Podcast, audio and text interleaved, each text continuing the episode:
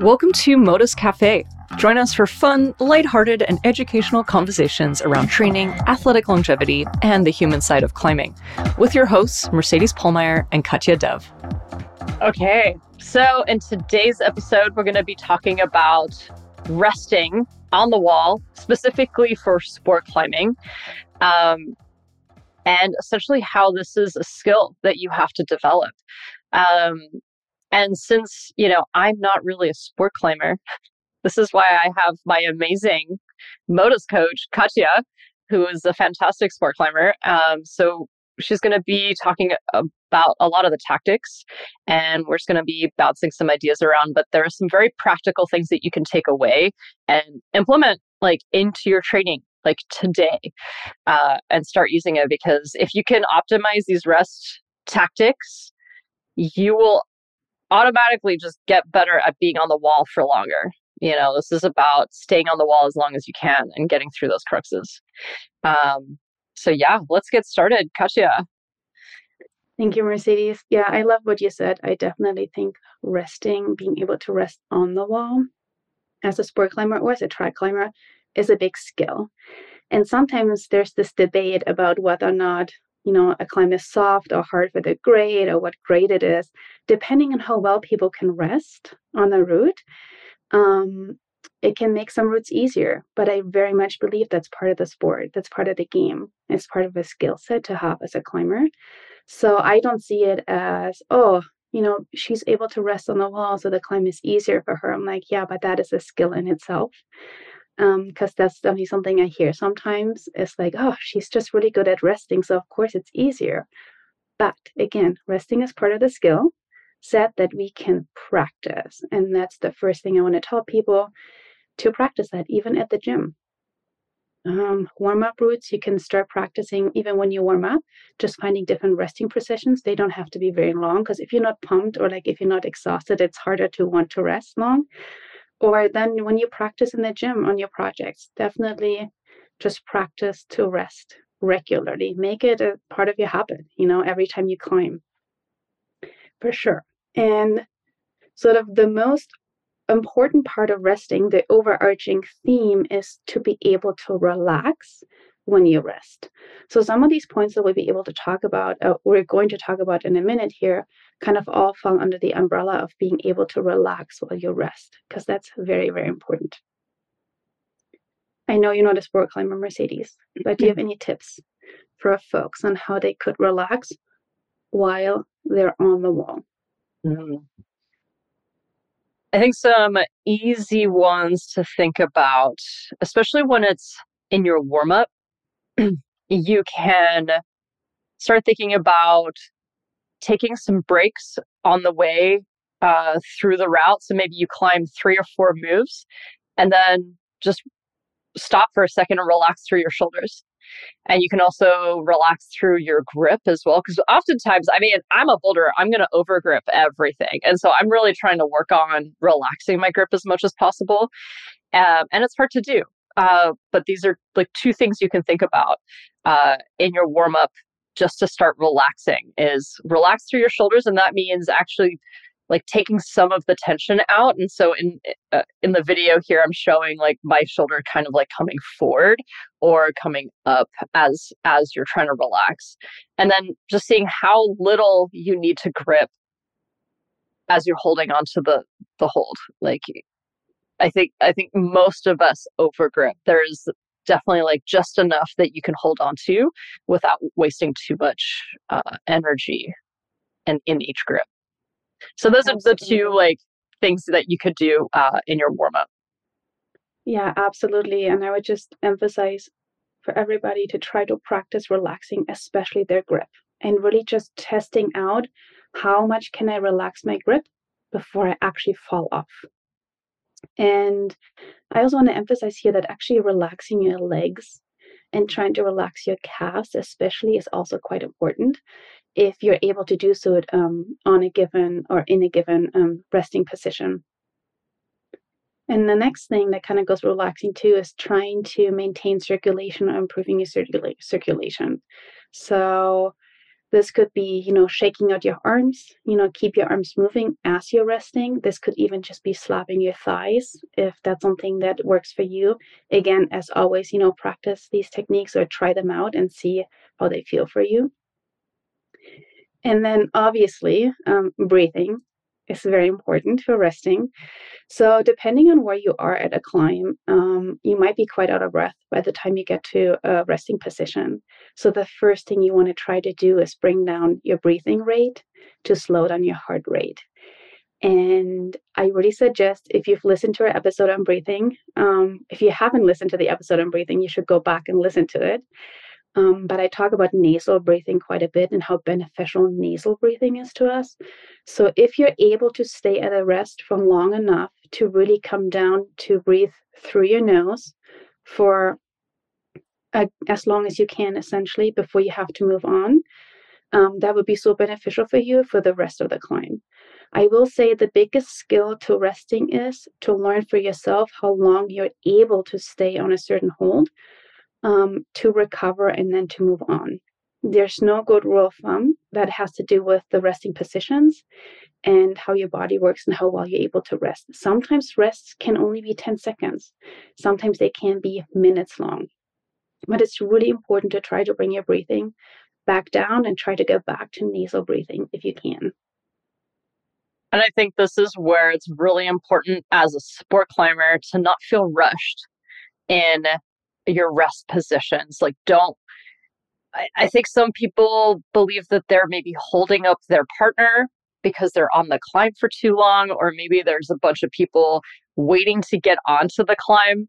Uh, and so you might just feel really rushed. And this is your time to perform and, and, and practice. So take your time. And because this is more of an endurance type of uh, climbing that you're doing, you really need to gain as much back in those rest positions and rest time. Uh, so, you know, like if you know that you have a section coming up that uh, is going to be like 20 seconds of really hard climbing, you might need to be in that rest position for several minutes before you even start climbing into that 20 or 30 second hard section uh, section. So, you know, take your time and um, again, going back to the skill of learning to rest, like when you first do the shaking out, like having to switch your hands and like shake out, and then you switch your hand again and shake out, you might be breathing really hard for a little while, like maybe 10, 15 seconds before your body starts to regulate itself again. And then you're able to go back to that nasal breathing and you're feeling comes back into your hands. Uh, so you you do have to be patient with some of this stuff and practicing. I really like the tread wall. Uh, if you have a tread wall that has an automatic stop uh, on the, as a mechanism, uh, then you can practice a lot of this and figure out. Okay, is this shaking out making me more pumped, or am I getting something back from this? Um, and that takes training and it takes time and patience. Um, so yeah like be patient like during those rest times. Yeah thank you for sharing that mercedes. It's actually really important and sometimes it's interesting that sometimes there are no hands rests so there should be really good rests on routes. And sometimes it's harder for climbers to rest on the no hands rest like let's say there's a ledge or something or a knee bar because you know we get anxious. We feel like you need to, we need to move on. But it's so important to try to sit with that anxiety and really really make sure your body is well rested especially in no hands rest. And keep in mind that if you have a partner for one you can communicate with your partner and be like hey listen i'm going to rest for quite some time.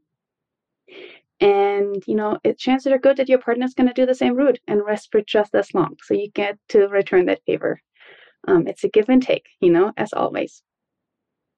I have two more um, suggestions that can help um, relax, especially on the rest on the wall. But I feel like these are actually also two examples that people can use even while climbing on easier terrain between cruxes.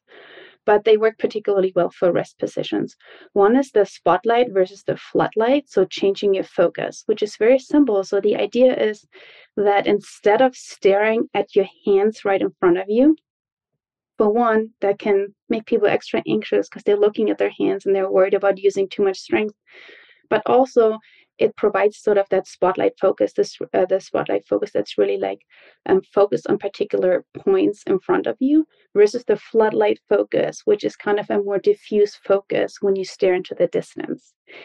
And this is actually a way it's a psychological trick of how we can relax our bodies and tell our bodies we're safe is by staring into the distance.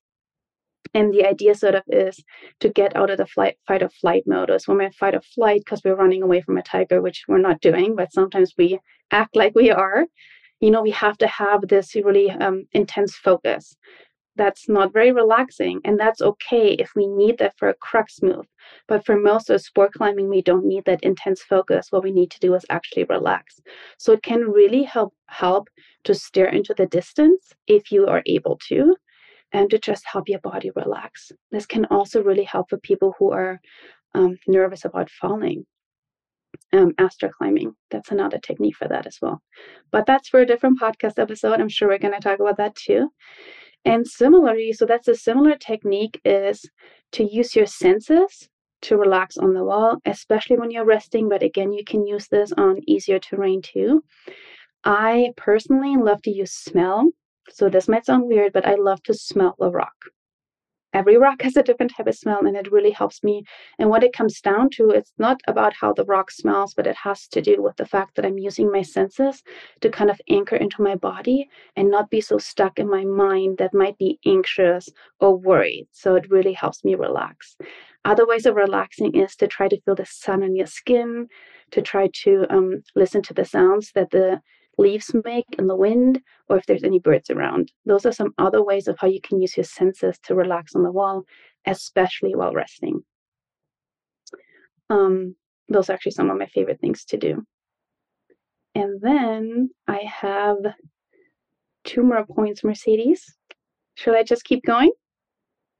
Well, the, yeah, the last point, which is really interesting, where the focus is outside of your body mm-hmm. you know um, and these rest tactics really do go hand in hand with being able to manage your anxiety and your fear um, and so these are tactics that you can use when you are maybe struggling uh, with some self doubt or fear or something unsafe is going to happen. Um, you know, like just remember that you you have all of these tools that you can use and and sometimes communicating with your partner like uh, some partners may just yell certain things like remember to breathe or keep breathing you know but if you have some cues that really do help you maybe tell your partner like hey can you remind me of this thing when i'm at this section?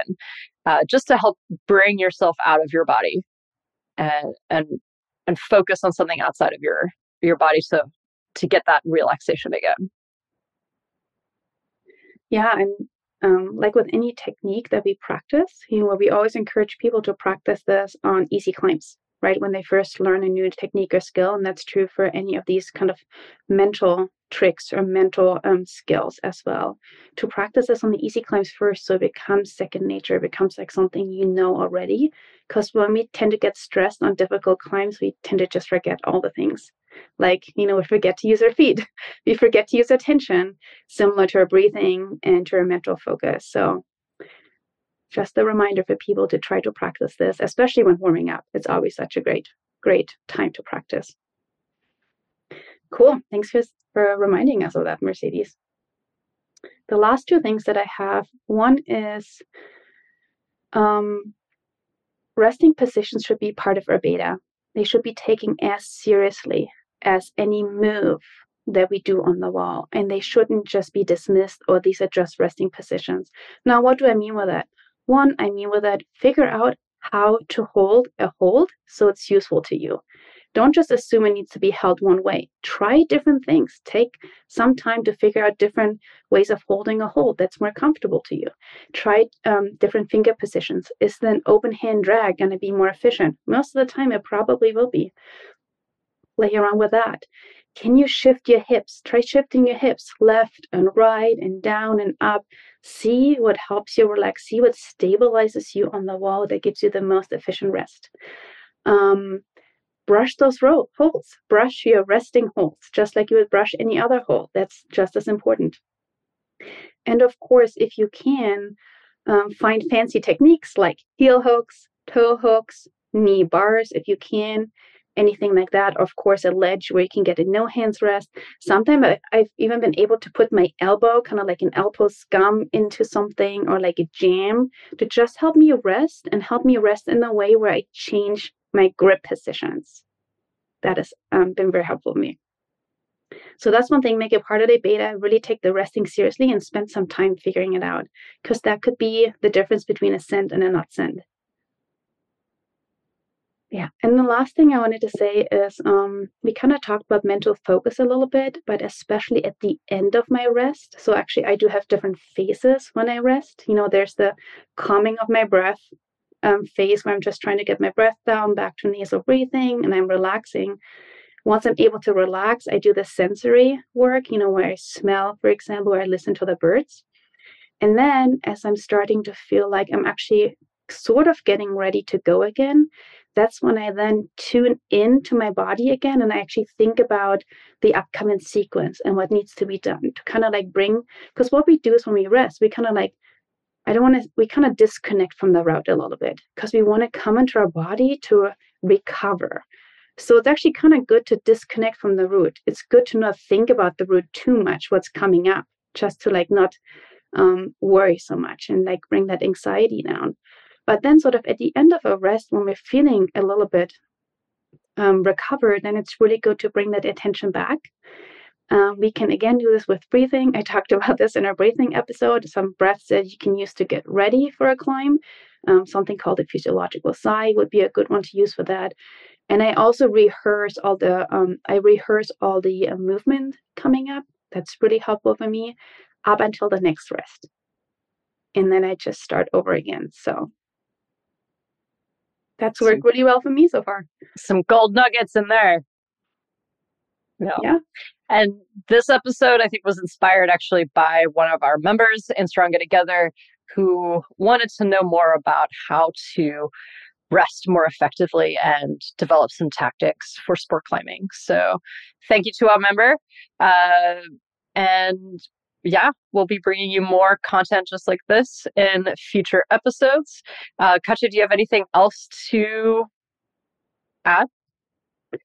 I just want to say that well, it's something I've thought a lot about and I've used a lot. There's always more for me to learn too. So if there's anybody out there who wants to share their tactics or things that have worked with them, I mean, both for us to learn more about it, to share with our members and other people who we train, but also maybe if you want to share it just in the comments below to let us know what help it would help you. So other people can learn from you too, since everybody's different. That's right. All right. Thanks a lot, Katja. We'll see Thank y'all you. soon. Bye. Bye. We hope you enjoyed today's episode. And if you are liking this podcast, please take a moment to rate us on any platform that you're listening uh, to this on. So that could be YouTube or Spotify. Uh, and if you're looking to train as a busy human, if you are a parent and you don't have a ton of time, but you want to train, uh, we've got you. You know, we have a climbing training membership that is called Stronger Together, and we help busy people like you feel better, get stronger, and climb harder with the minimal amount of training and a solid support coaching system. So if you want to sign up for the next round, you can go to modusathletica.com forward slash stronger together. Thanks again.